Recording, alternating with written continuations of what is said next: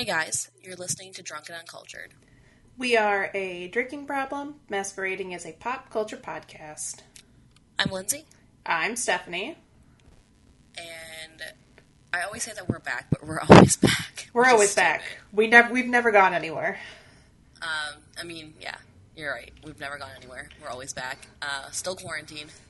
I was gonna say we're we're back doing another episode in quarantine. This is our fourth quarantine episode. Um, at the minimum at this point, maybe five, at least four. Time is a social construct at this point, so Time is a construct. Who knows what day it is, what time it is? I don't know. no, I mean, I barely even know what day it is, or like what day of the month it is. Well, I thought next weekend was like the second weekend in June, so there's that. Yep. Um, cool. So, um, it's the second episode of the month, and I usually talk about like what I've been binge watching. I haven't really talked about that in a while, but I feel like it might be interesting just because we're all binge watching things these days. Yeah, I want to know what you're Um, watching because I'm out of ideas of what to watch. So I watched this really cute show on Netflix called Never Have I Ever. Um, it's 10 episodes long. It's brought to you by Mindy Kaling from The Office, The Mindy Project. Um, Can I stop amazing. you for a second? I thought you I was really close to being like brought to you by viewers like you. and and the Bill and Melinda Gates Foundation.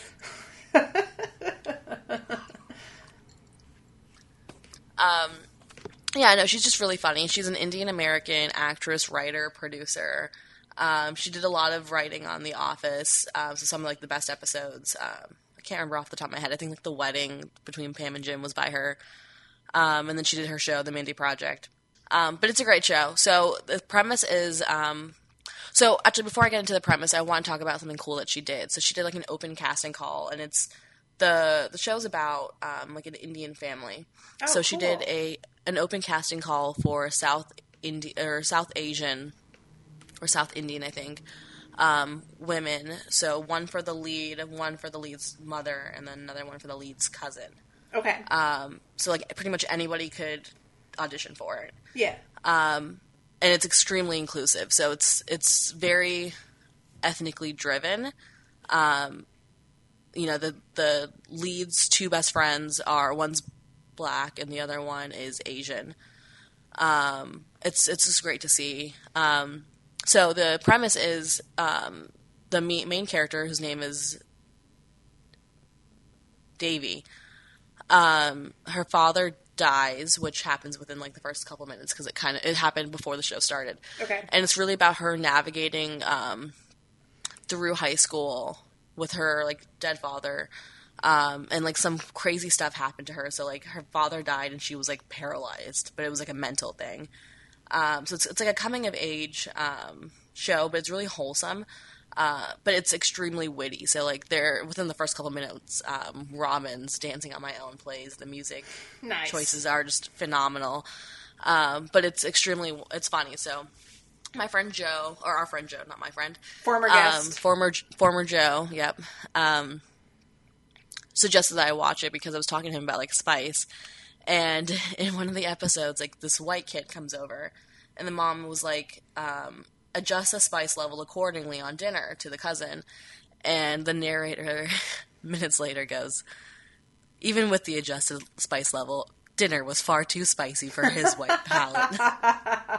That's awesome.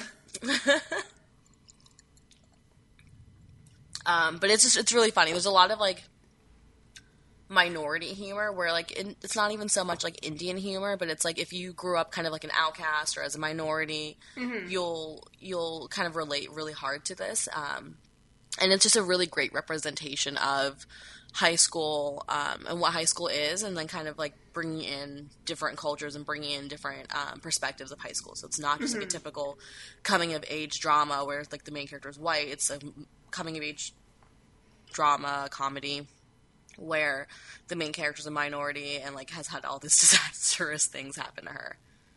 That Um, sounds actually it's, really it's really fun. funny. It's really good. I, I it's pretty quick. It's like tw- 30 minute episodes. There's only Oh, 10 of them. you can binge it pretty quickly. Um, it's a great show. I would definitely recommend it. Awesome. Like I said, I'm out of shows to watch, so that sounds fun. Yeah, it's a good show. At least the- watch like the first or second episode. Andy Samberg narrates one of the episodes. Oh, nice. Um, and it's a it's a really funny episode that he narrates, and there's just a bunch of like cameos. Um, so you I sold me on the spice thing. The spice thing is really that's funny. There's, hilarious. there's a lot of humor like that. Yeah. Okay, so let's talk about what beer we're drinking. Yeah. Uh, oh, I never intro this. This feels so weird. What what's going on? oh, you're gonna ask me what we're drinking, Lindsay, Lindsay, what well, are you drinking? well, so I was going to say we're drinking different beers this time. Yeah. Um, so I was going to say, Lindsay, what are you drinking? I am drinking Jalapeche, um, which is a peach grisette from Brewer's Kitchen. So um, our friends at Pilot Project brewed this during quarantine. Um, it's a I'm not quite sure what style like a grisette is, but um, it's got fresh peach puree, so it does say to keep it refrigerated um, because it has fresh fruit in it. I always think of like a grisette as like a blend of like a sour and a saison, where it's like Yeah. neither, but like those are the two types of flavors that I get most prominently. Like a grisette always reminds me of a sour, but it's not that sour. Yeah, so I've had this or had this last earlier this past week, um, and it it actually reminds me a little bit more of a sour mixed with a farmhouse in this case. That's fair. Well, a farmhouse got more of, like, typically a- straw. Yeah, the farmhouse is typically like a similar thing to a saison. So Yeah, it's got more of like a straw flavor, and I always associate that with farmhouses.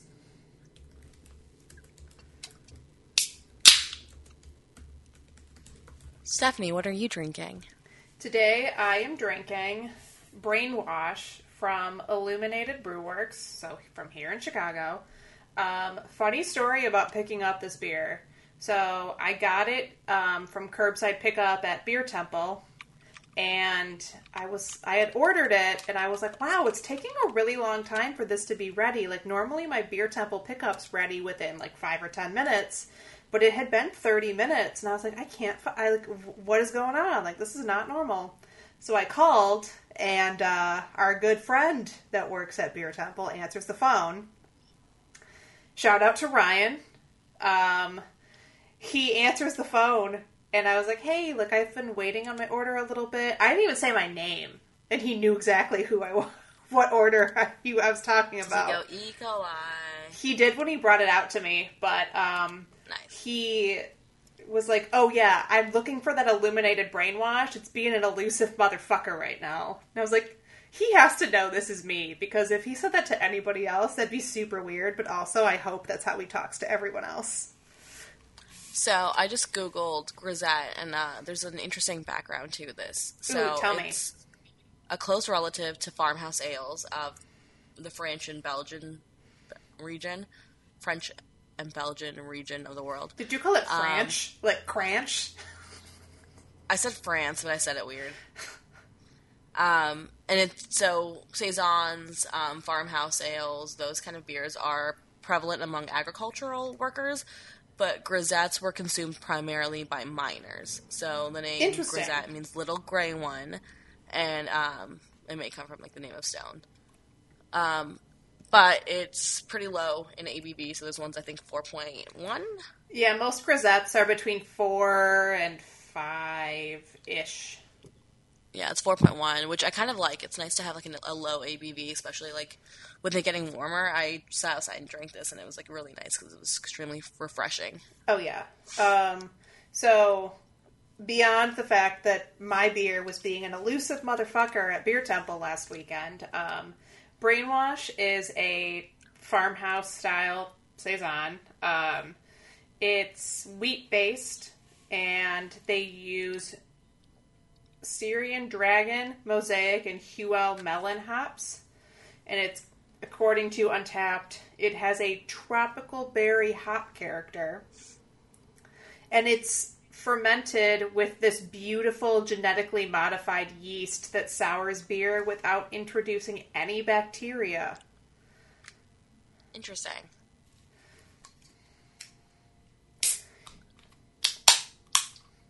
I don't know. I love Illuminated. I just put new stickers on my laptop today, and I put my illuminated sticker on.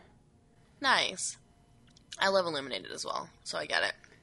All right, let's taste these bad boys and say some words and get into the episode. Mm-hmm. God, I love this beer. Okay, so I like this beer a lot too, but I'm gonna be completely honest. My mouth tastes like the new anti-hero Malort. So like no matter what I drink, I taste the hoppy Malort. Which is fine, but it's really hard to describe what a beer tastes like when that's the most recent thing you've consumed. That's fair.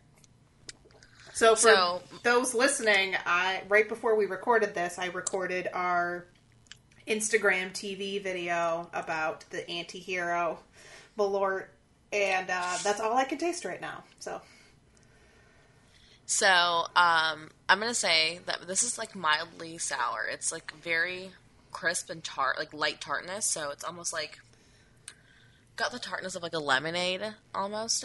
that's a good comparison. Uh, I've had that one. That one's really nice. Yeah, it's like very. You can taste the tartness, and I think maybe it's exponentiated by the fact that it's a little drier. Mm-hmm. So it almost tastes a little bit, a little bit more tart, but it's not actually that tart. Um, the peach flavor is very mild, but it's still there, uh, which is nice because it's like not overwhelming and it doesn't steal the show. Um, I would say that this is kind of similar to like, it almost tastes like a champagne, like a Bellini, like Oh, that's a really good comparison. it's got like a very champagne flavor and like with the fruit in it it just tastes kind of like a like a summer bellini like something that you're drinking at like brunch um, and with it being like a lower abv it's it's pretty crushable in that case but like you could easily like drink a few of these outside um, and be fine which is nice Yeah, so I got that beer the weekend they released it. So what, three weeks ago or whatever, the first time they released it, and uh, it's so. super good. I liked that one a lot. Yeah. Even Steve enjoyed drinking that, and Steve's super picky. yeah it's got a nice effervescence um, so it, i think that's kind of where it gets like that champagne feeling from which makes sense based on the style That makes sense. So I'm gonna say um, crisp, tart, and refreshing. So, brainwash here is very like I get a lot of the wheat farmhouse type flavor from this. Um, so I think my upfront flavor you get a lot of the wheat, but I think on the back end you get more of the tart flavor from your typical farmhouse. But because it has the mosaic in it, it tastes a lot more earthy. You just laugh. Yeah, you just laugh every time I say that. so Well, whenever got you say mosaic, I know what's coming, and it's just always funny to me because you always say dirt. earthy, and I'm just like dirt. I mean, in my like head, I, I, ate some ground. I mean, in my head, it's the same thing. But I've been told saying that it tastes like dirt is not an appropriate way to describe something. no, it's not. Saying something tastes like dirt is not appropriate just because it sounds like it tastes like bad. It tastes bad, but like. It's not like we're saying it tastes bad. It tastes like, like you know, if you were to eat some soil, like like like beets, they taste like dirt, but they're yeah, good. yeah. Like just because something tastes like dirt doesn't mean it's bad. But the one thing I think that's really prevalent in this beer is it's got the very yeasty flavor you expect, like the yeasty boys. yeah, I know what you're gonna say. so it's got like a yeast, like a Belgian yeasty type flavor to it as well. Beauty and the East.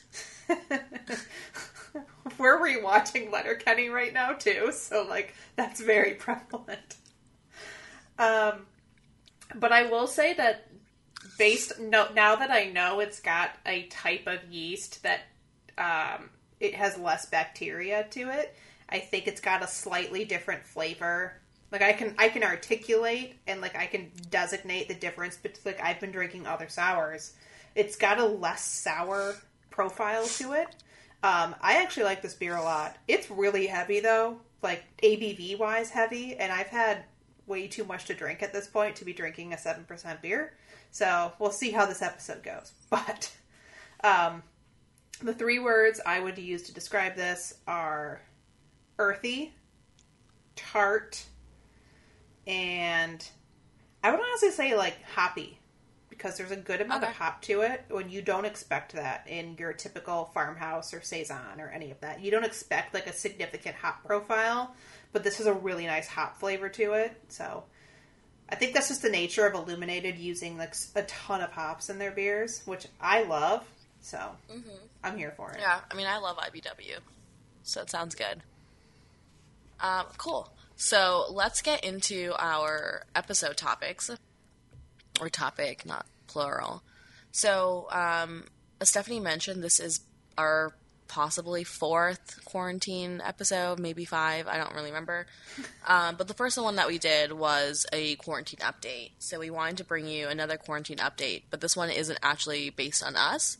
This is going to be um, more of a like state of the craft beer industry update during Yeah, so we wanted to talk about the state of, well, not just the craft beer industry, but, you know, the state of affairs that we're aware of with everything going on because.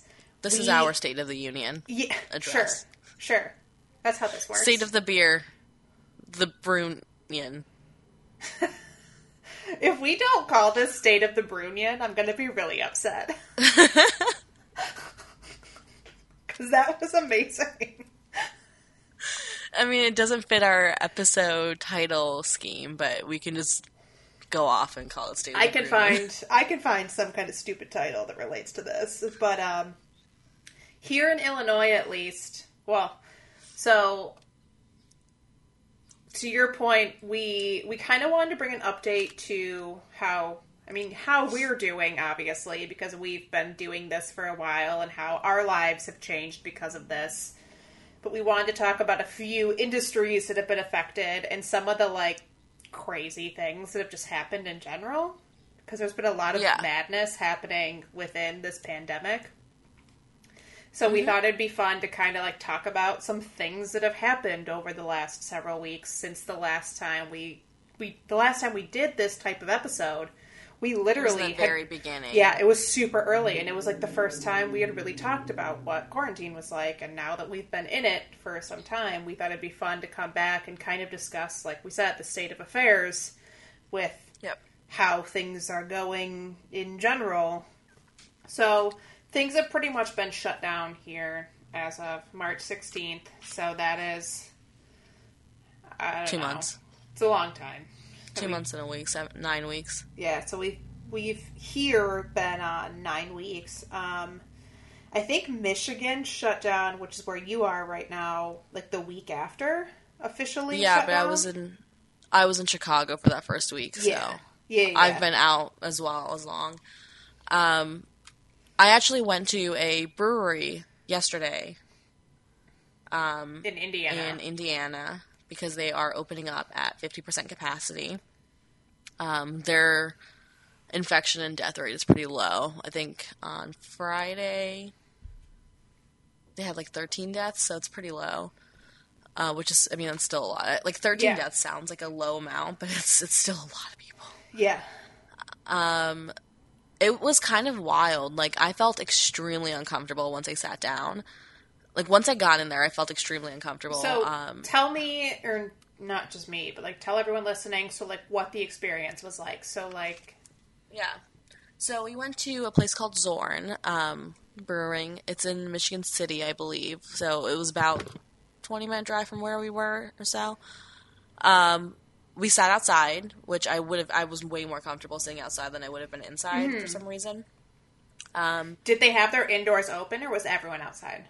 they had indoors open, so there weren't that many tables inside. There were maybe like eight tables inside. They're Okay. all kind of far apart. Same with outside. All the tables are pretty far apart. I personally felt extremely uncomfortable um, in the beginning. Like I was like, I need to wash my hands. I can't touch anything. Um, they served all of the beer in plastic glasses, so like similar to what you'd get at like a beer fest or Oh, okay. uh, not a beer fest, uh, like a, at a, a regular festival. Got it. Where So, like, like, they could be like glasses? tossed. Toss. Yeah. Yeah, which I actually it makes sense to me because you can't really sanitize glassware as easily. Like you you sanitize it regardless, but you probably it's it's just safer to toss it. Sure. Yeah. Um, so they served everything in that. All of the food was served in um, those little like paper tray things yeah. Yeah. As well. Um, the, the I mean the servers, bartenders were wearing masks and gloves, but like nobody in the rest, like obviously nobody in the restaurant was, just because like you're eating. Yeah. Um, I obviously like chilled out as we like hung out, but I was like super on edge. Um, I refused to use the bathroom there. And I, I don't know why, but that's kind of like where I drew the line. I was like, I'm just gonna wait till I get home. Um, which is interesting because I was talking to you that night about it, and like I can't imagine like going to a bar or a restaurant, um, in like the way that we used to in Chicago, where like you're kind of packed. Yeah. Oh, Uh, yeah. A lot of these breweries, like you're waiting or you're like elbow to elbow, shoulder to shoulder, shoulder at the bar waiting to get a drink. I can't imagine doing that without a huge level of anxiety at this point. Yeah. Um, I have a point later. We can circle back to that discussion point, but um, yeah, it's going to be super weird. So, I actually just saw yesterday that Michigan extended the stay-at-home order through June twelfth. Yeah, they did. But that's not statewide. So I was talking to my family about it, and I think there's some parts in the lower peninsula, but like in the upper area, that have been allowed to slowly reopen. Because like I know Shorts Brewing has reopened, and they're opening for reservation only. So like that's one interesting, Interesting. thing that people are doing in order to, you know, maintain their distancing Yeah. and keep track of people that way. Yeah, I mean, a lot of the reopening plans kind of act like they're kind of frustrating to me. Um, just because, like, some of the places that are allowed to open, like in Illinois, like gyms, nail salons, barbers, um, that just seems like just as unsafe as a, like as the argument for not opening beer and bars and restaurants. Um, like a gym's a literal cesspool. Yeah, so actually, I was saving this for a later topic, but I think honestly, now that we're talking about it, it makes sense to talk about now. So, like Illinois, at least I can I can talk to because that's the only state I really know about. Um, is has announced, according to our governor, a five stage reopening plan. And something that's been really interesting is hearing the different discussions between J.B. Pritzker and then Lori Lightfoot, who's the mayor of Chicago, because obviously Chicago almost is like its own entity within the state of Illinois because Chicago is so big. Yeah, and I, I remember that being like a big frustration with people when the closures happened was when they were talking about reopening. Uh, a lot of cities were like, we don't want to be looped in with With Chicago. Yeah. It shouldn't be like a statewide um, reopening plan. You need to do in sections because obviously Chicago is very different. Like ninety, uh, I mean, I'm making this number up, but like ninety percent of people in Illinois live in Chicago or the Yeah. Chicagoland area. So Illinois actually separated into segments for the like order, um, but I I know like for instance, so like w Illinois as a whole supposedly is moving into as the five stage opening, like stage three at the beginning of June, or technically May 29th, or whatever they've said that is. So next weekend. Um, and in most of Illinois, that includes gyms, nail salons, haircuts, outdoor patios for restaurants. But in the city of Chicago, our mayor has said, no, you need to like you need to wait. Self Yeah. for when like outdoor patios will be reopened. But I was actually like talking with a friend yesterday about it, and like we both agree that like we should not be opening Chicago patios yet because if you think like Big Star. That was our point of reference. Was like Big Star. Can you imagine what a wait at Big Star is going to look like if they're at twenty five to fifty percent capacity? Like people are just going to stand there, Well, not even that. right? Yeah, and I was gonna say like Big Star packs people in, so Yeah, and I live right there too, which is kind of like scary. Um, I agree. So like patio season in Chicago was just like an insane time in general. Um, I was talking to my boyfriend about this, and it was basically like even if like patios and restaurants Yeah, do open, we're not going to go. We're the probably only not gonna we go to would any of go them. Like, would be there's no- if like our Like, we've already- places opened. That would be the only reason we would go somewhere to go support our friends. Agreed.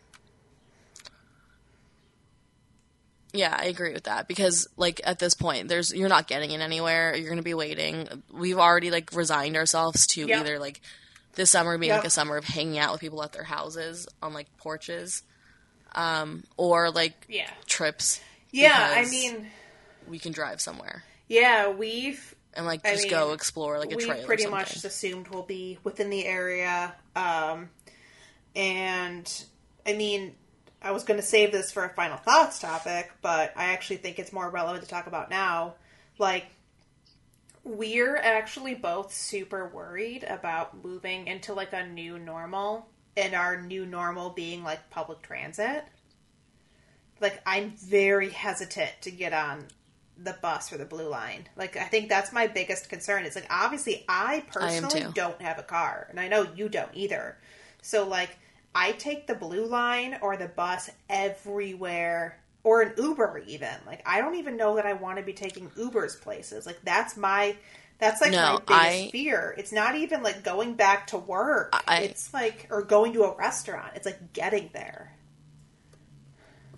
Yeah, I actually have that same fear that you do. Um, and I've been thinking about that as well. So, like, I went to my boyfriend's apartment to go grab something from it um, last weekend. And it's normally like a 50, 20 minute trip between the blue line and walking. I didn't want to take the blue line, was not going to Uber. So I walked the entire way. And it was Yeah. 40 minutes each way. And I like like I said I didn't I didn't want to take any of that. So I get it. And I think that the new normal may be like literally just neighborhood bars Yeah. and neighborhood restaurants. But it's even hard to like And I see think your that's friends what we're gearing up towards. because like Exactly. you can't walk to someone's place. well, like our friends live close by. I will and that's say- the scary thing. Like our friends actually realistically live close by, but it's still like a Yeah. 45 minute walk instead of a 20 minute yeah, walk in public train. I know that's going to be, I think, a weird thing to get used to. Or like, I mean, within my apartment, we have a car, so like we could drive and park, but then that means limiting the amount of drinking we're doing because we have to drive home. So like, we're we're you know, Yeah. kind of thinking through how that's going to go. So around that around that Okay. topic, um, I actually found a really interesting article in the Sun Times here in Chicago. Um, while the state remains shut down, apparently a lot of residents in the Chicagoland area specifically, and I mean, I'm sure in other parts, but I think this area, this article was more about the Chicago residents. Um, people are heading out of state to go shop and go eat out while the states are still shut down. Yeah, I mean, Indiana is a stone throws away, and you can get to Indiana pretty quickly. Um, my boyfriend's dad was talking about how like he was golfing in Indiana, and you can literally see like across the state line into Illinois. And it's like decrepit, but like Indiana's booming because they're opening up. Um, which isn't too early. We'll find out. Yeah. But, Well, thinking about Indiana specifically opening early, I mean, we just found out this previous week that Three Floyds is going to re- maintain closed until they feel confident that they can reopen.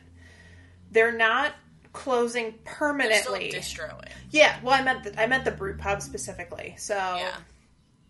the they're obviously not shutting down. They're not closing their doors permanently, but they have not agreed to when they are going to reopen. But I think it's really interesting that specifically, like, people are going out of state to go eat. I mean, you've done it, but like to go out to eat or go out drink, grab drinks or go shopping to states that are like Right. open. So, like this article that I have is specifically about people going to Lake Geneva in Wisconsin, and like I think that's Yeah. super interesting that people are like, oh, Which- I'm comfortable enough to go somewhere else where I don't feel the need to like, you know. So I've read so Lake Geneva like really really wants people from Chicago to come because they are solely based on tourism. Right. Yeah, Lake Geneva is a tourist Um, town. Right. Uh, but my understanding is that like a lot of Wisconsin doesn't actually want Illinois people, I don't doubt that. um, but like the touristy areas do, which is super interesting. Um, but I actually have some articles about like how this is affecting the beer industry specifically, so I kind of wanted to get Well, into uh, that. before we even get to the beer industry, there was one other thing I wanted to mention. Um, so there actually, this came out last night. Um, there has been a challenge to the Illinois stay-at-home order, and the U.S. National Justice Department has backed this challenge. So, like, the Trump administration is supporting this lawsuit against J.B. Pritzker's order to, you know, try and there's it's I don't know, it's super Yeah. weird to read about. it's it's interesting because JB Pritzker's order is way more conservative than the national order, which states twelve week or um, fourteen days Yeah. of declining cases. Yeah. JB Pritzker, Pritzker is asking for essentially what amounts to six weeks of declining cases before opening bars and restaurants. Um, so I think that's probably where that one comes from.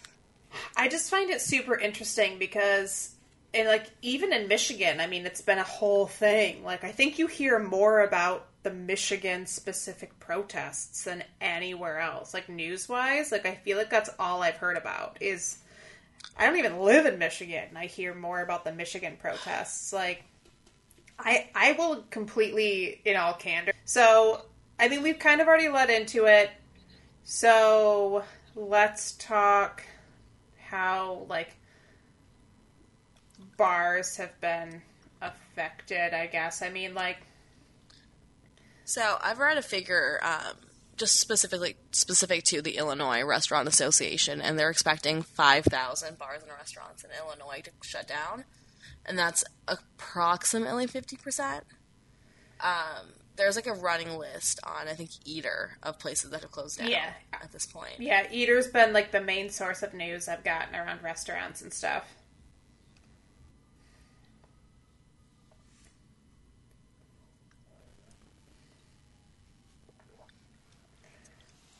I mean, one of our favorite places, Links, is permanently shut down.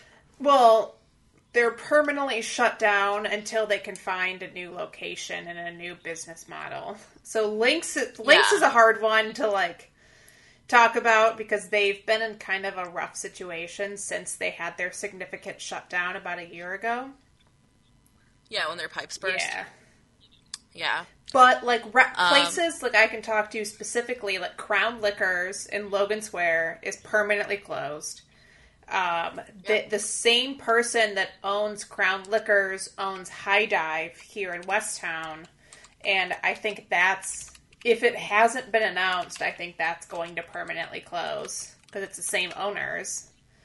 Um, fat. So like some places have changed their business model for the long term.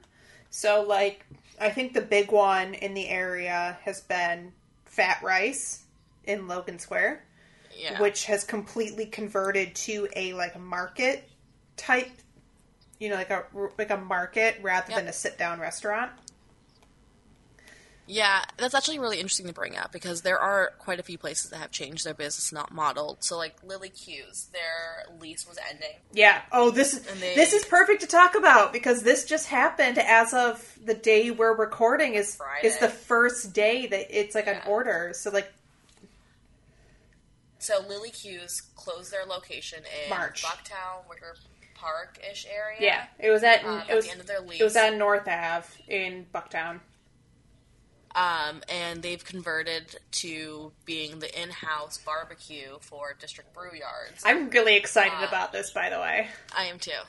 Um, I think it's a great decision because Brew Yards already had smoked meats. It's a great idea to bring in like actual barbecue.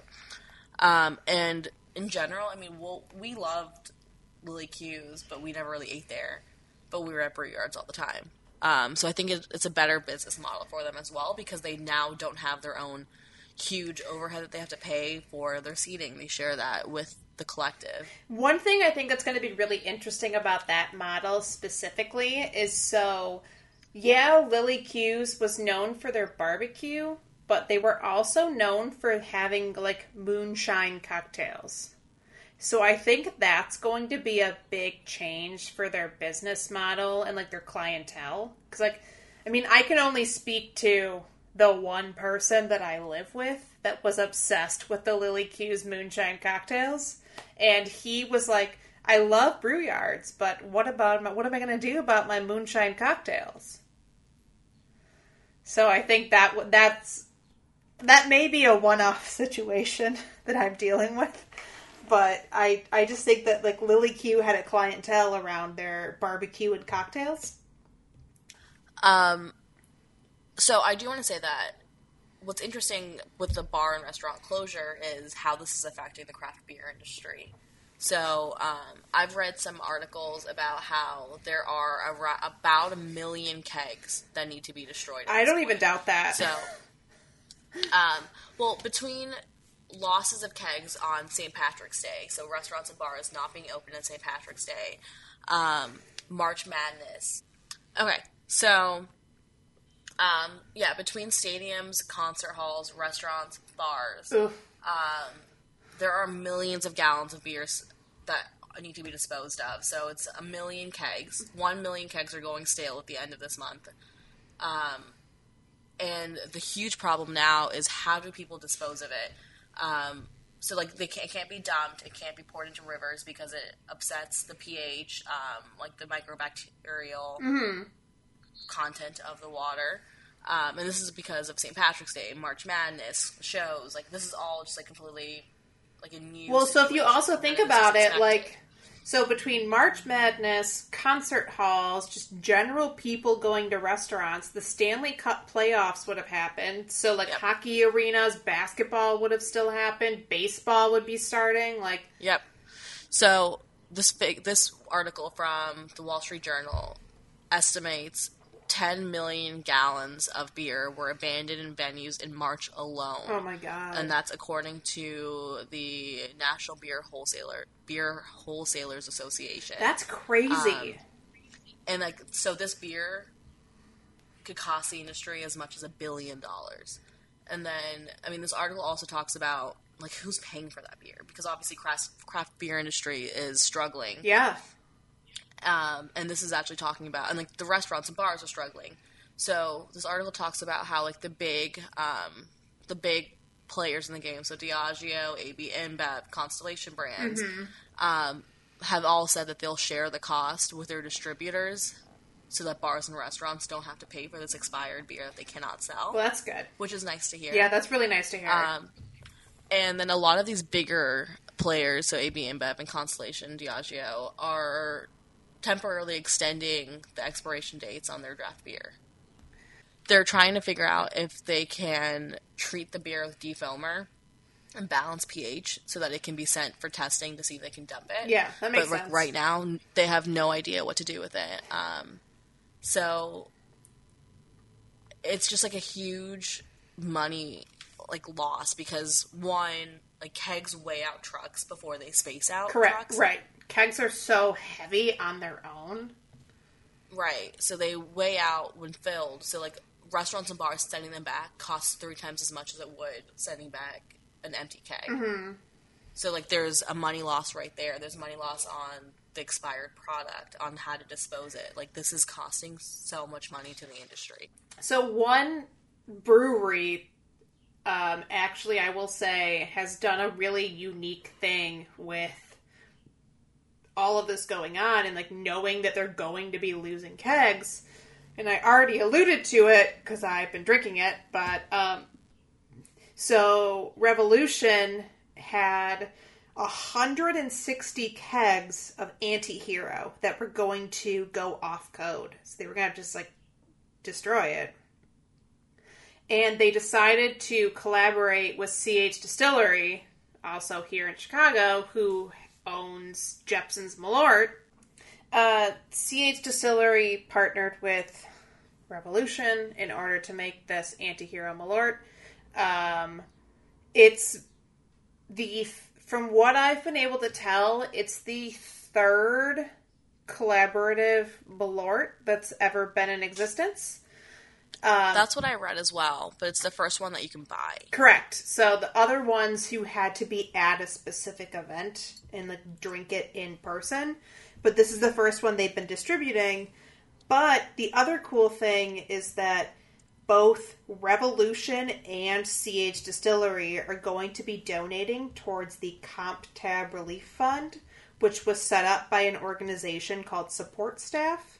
And all of this is going towards bartenders that work in the Chicagoland area. Also, I was doing some research on support staff as an organization. All of their relief efforts, up to $35,000, are going to be matched by a private donor. So as of now, they haven't even reached 25,000.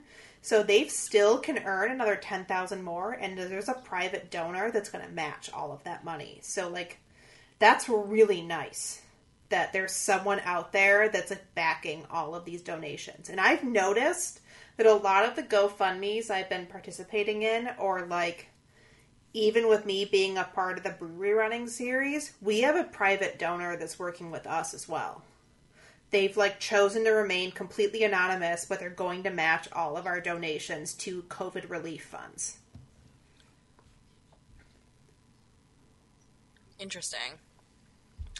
Yeah, it's it's kind of crazy how this is affecting the industry. So I'm I had an article that I read that was talking about like just purely like closures and that obviously like affects people working and yeah um so this article is suggesting that it's from the Brewers Association, and it's just a survey of like owners of breweries, and they're saying that 46% of craft breweries may be forced to close within three months, and that was in April. Um, so that's crazy to think that we're still in five respondents from 49 states. Yeah, it's still touch and go. So two and a half percent of the respondents out of the 455 people that responded, or 455 businesses that responded. Two and a half said that they were planning to close. Um, that's about 200. 12.7 said that they could stay afloat for one to four weeks. 8.3% said, or sorry, 25% said that it was between three and six months for them. 8.3% said they could hang on between six months and a year. And then 5.1% said that they could stay in business for a year.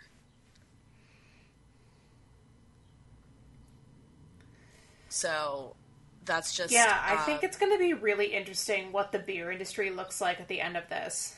Well, not just that, but like the so the respondents they had to um, reply with how many employees they have, and they employ collective thirteen thousand four hundred and fifty four workers, and that's like I said, four hundred fifty five breweries that responded. Um, and like 70 just under 7500 are full-time and just under 6000 are part-time so the majority of those have been laid off, and that's kind of like what these funds go to help with. Yeah.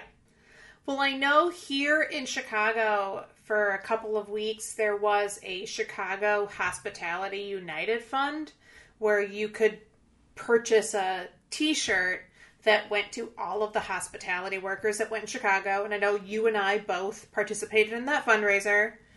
Um, and then, I know some breweries specifically have had their either their own GoFundMe or they've designed their own merchandise where like certain merchandise goes directly to the bartenders and the staff. So like I know just from like what I've participated in, like I have half acres we're still beer merchandise that went directly all the funds went directly to their staff.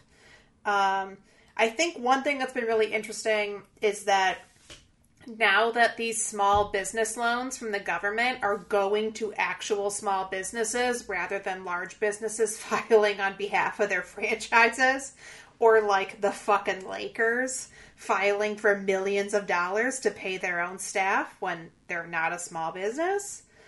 Like now that like the money is going to small businesses, you're seeing places reopen and you can kind of tell who got a fund and who So, did um, it based on who is reopened. That's actually kind of Like interesting that you bring up especially. the um, like the big players getting um, PPP loans because I'm actually looking at an article from NBC News that talks about how, like, so for example, this is just specifically about how social distancing caused beer sales to spike at supermarkets and stores, but craft retailers or craft beer craft breweries typically don't make a ton of money off of supermarkets and um, store sales because they sell more to uh, restaurants, bars, and then in their own tasting rooms, which aren't open.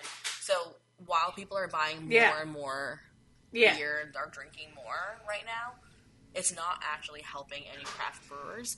And a lot of craft breweries are having to change um, their business model right now. So they're doing obviously like a lot more canning and a lot more um, like direct to consumer at this point.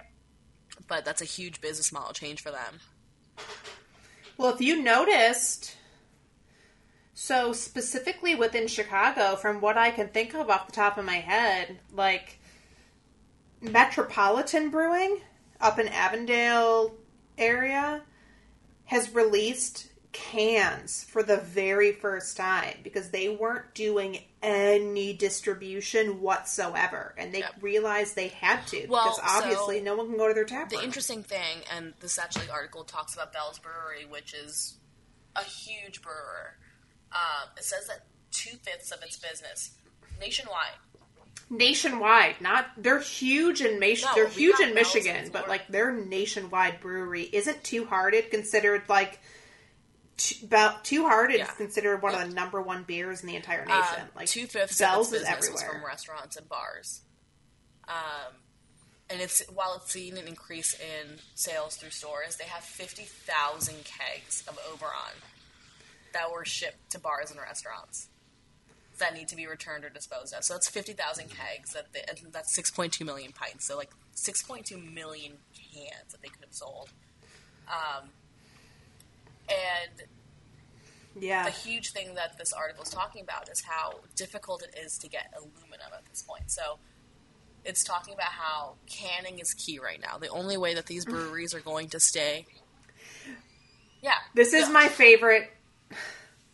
This is my favorite part of the discussion only we haven't these gotten rest- to yet. bre- um, craft brewers are going to stay in business is by canning, and they're talking about how like how difficult it is to get cans because they're you, you can get what you've always done at this point, but there's not like a ramp up in production of cans, or not enough of a ramp up to support every single brewery canning it only. So I mean, and they're now So I think we can both speak to this as packaging industry professionals, but like there is a couple of companies that have the entire market Yep. for all of cans. Like I don't think people realize that it's like one or two companies that provide all of the cans for Yeah. the entire country. Like that's it.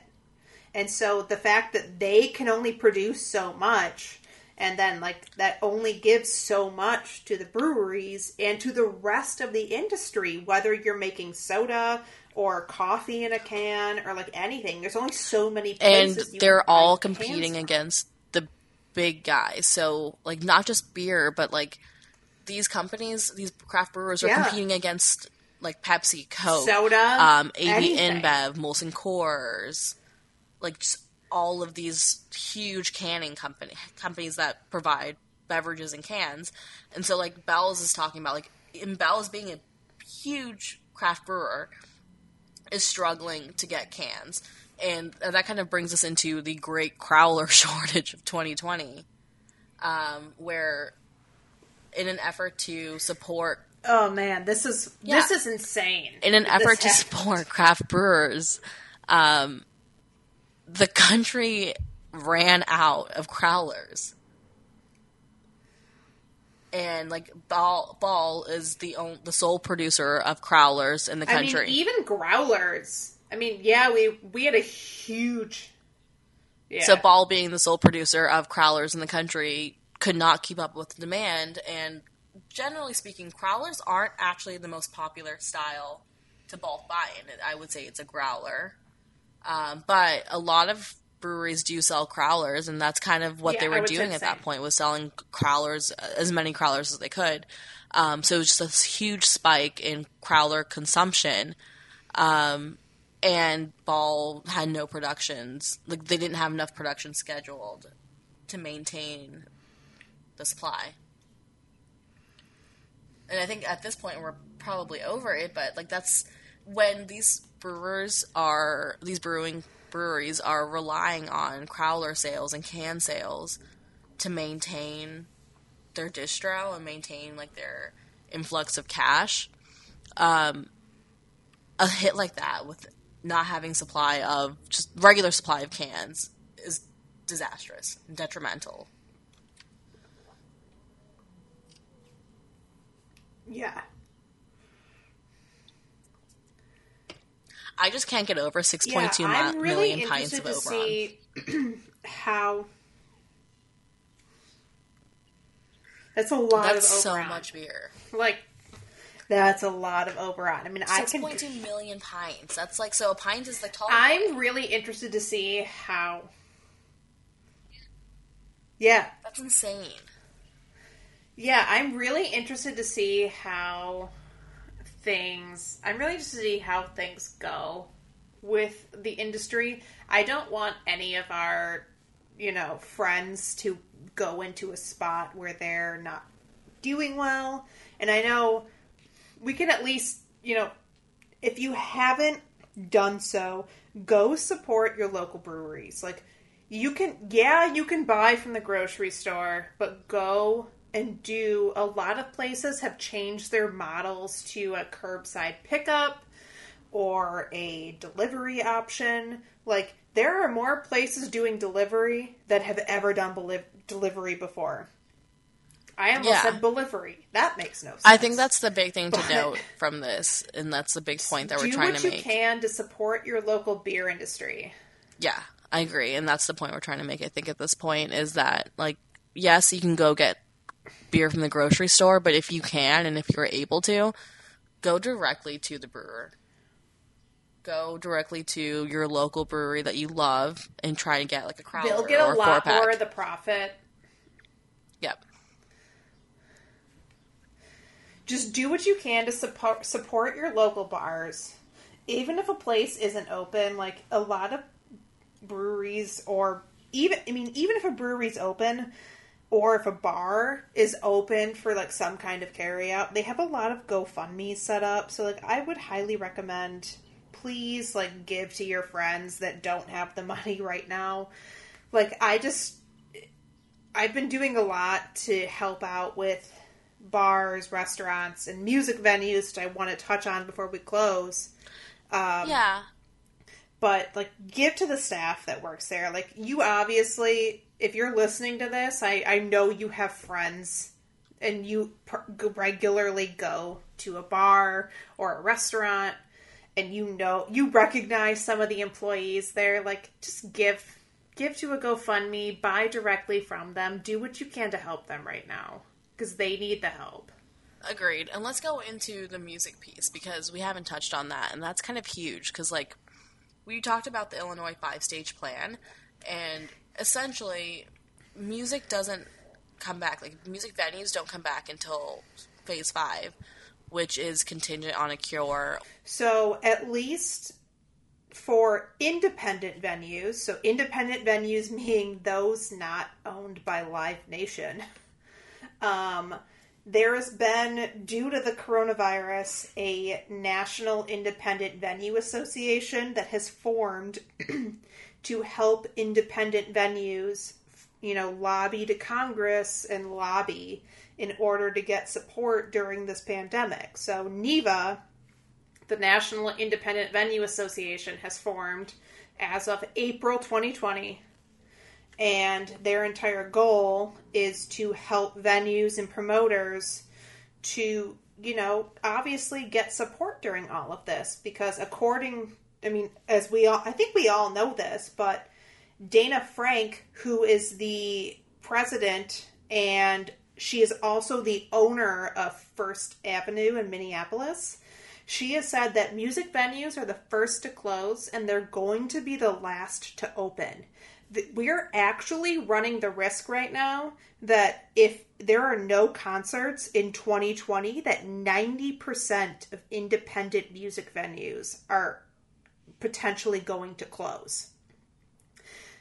Like just think about that. 90% and even if you don't think a venue is like an independent music venue like there's a lot of places that are like a larger group that are also still considered an independent venue. So any option you want for music and even some bars. I've looked at like the list of the members nationwide that are part of NIVA there are like bars that offer maybe one day a week they have a live performance. They count as a live music venue. So you're looking at 90% of venues closing if we don't you know have the ability to open. And i found that super crazy to find out. I mean that doesn't even affect the artists. That's just the venues. So actually when NIVA formed c tickets who we've actually purchased before which is like an artist supported service and then light tickets which is another artist artist supported service kind of funded them to get going.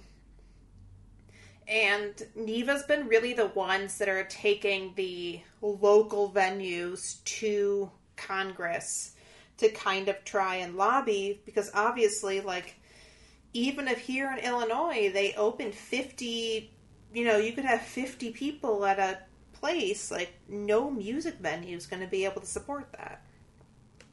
So they're looking for relief as well as bars and restaurants.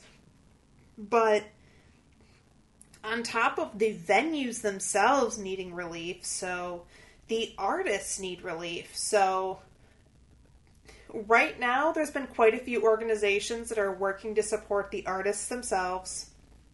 So a company is actually formed in order to support like live streaming at home that benefits an artist and a venue. There's a company called Noon Chorus that is formed. And what you do is like an artist will announce that they are live streaming on Noon Chorus, and you give a fifteen to twenty dollar donation, and then you that money goes to like letting you watch an artist's live stream, and part of the proceeds, to my understanding, go to the artist and the venue that they partner with. So you get kind of the best, best of both worlds there. And then obviously a lot of artists have been using Patreon. So like our one of our as a team, one of our favorite groups um, of Montreal has been using Patreon to post some side you know, content and whether he's releasing songs or art or having conversations with his fans. He's using Patreon for that. A lot of artists have been using Instagram Live, so I've been seeing a lot of Instagram Live posts, you know, recently more than anything else.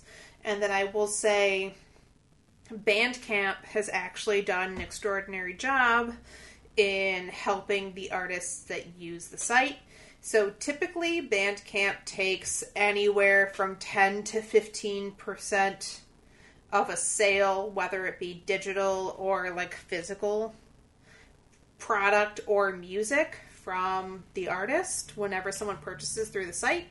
So Bandcamp has announced that they will be doing a few days this summer to waive all of those fees to the artists so that that money will go directly to them.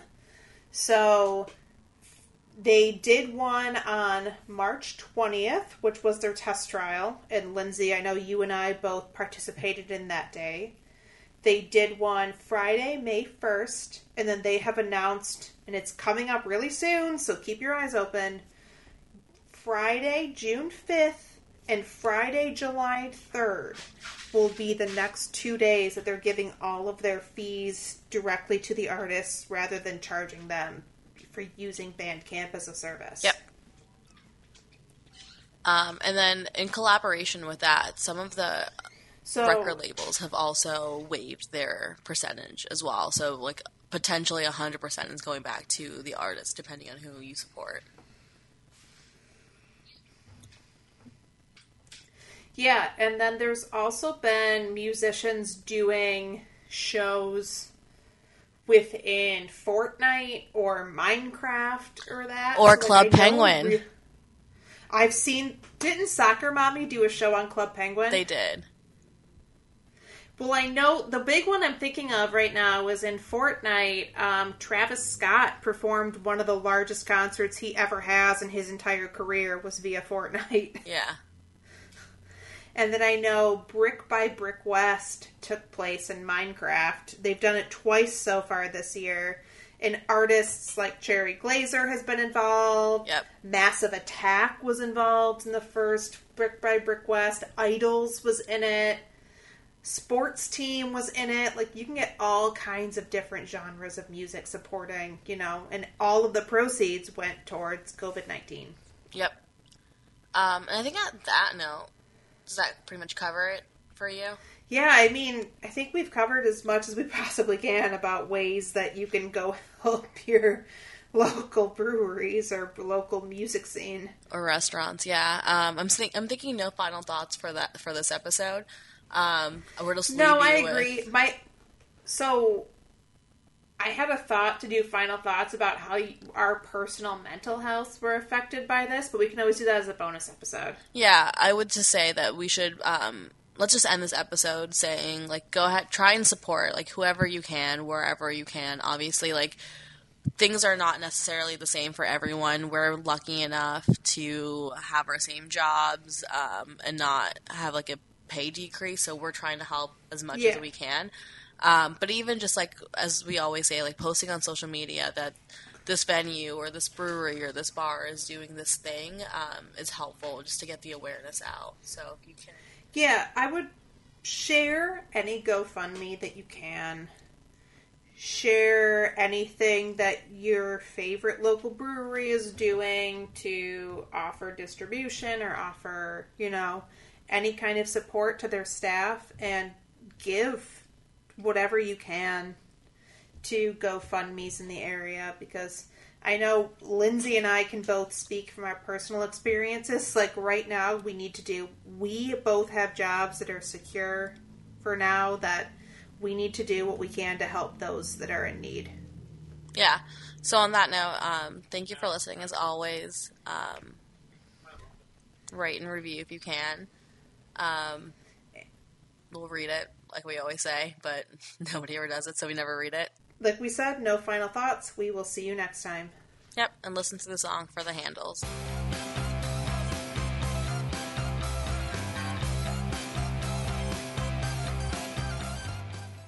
All right, that was the episode. So we love hearing from you, um, and if you want to contact us, you can do so through our email address. It is drunkanduncultured at gmail.com. We are also on Facebook at Drunk and Uncultured Podcast, Our Instagram is drunk and uncultured. and our Twitter is Drunk Uncultured. No and. And as always, I'm Lindsay, and you can find me on Twitter, Instagram, and Untappd at Lindsay Sold Out. And I'm Stephanie, and you can find me on Untappd, Instagram, Twitter, and Tumblr as underscore Steph in Color. And you can also follow my concert Instagram at Shitty Concert Blog. Stay drunk, guys.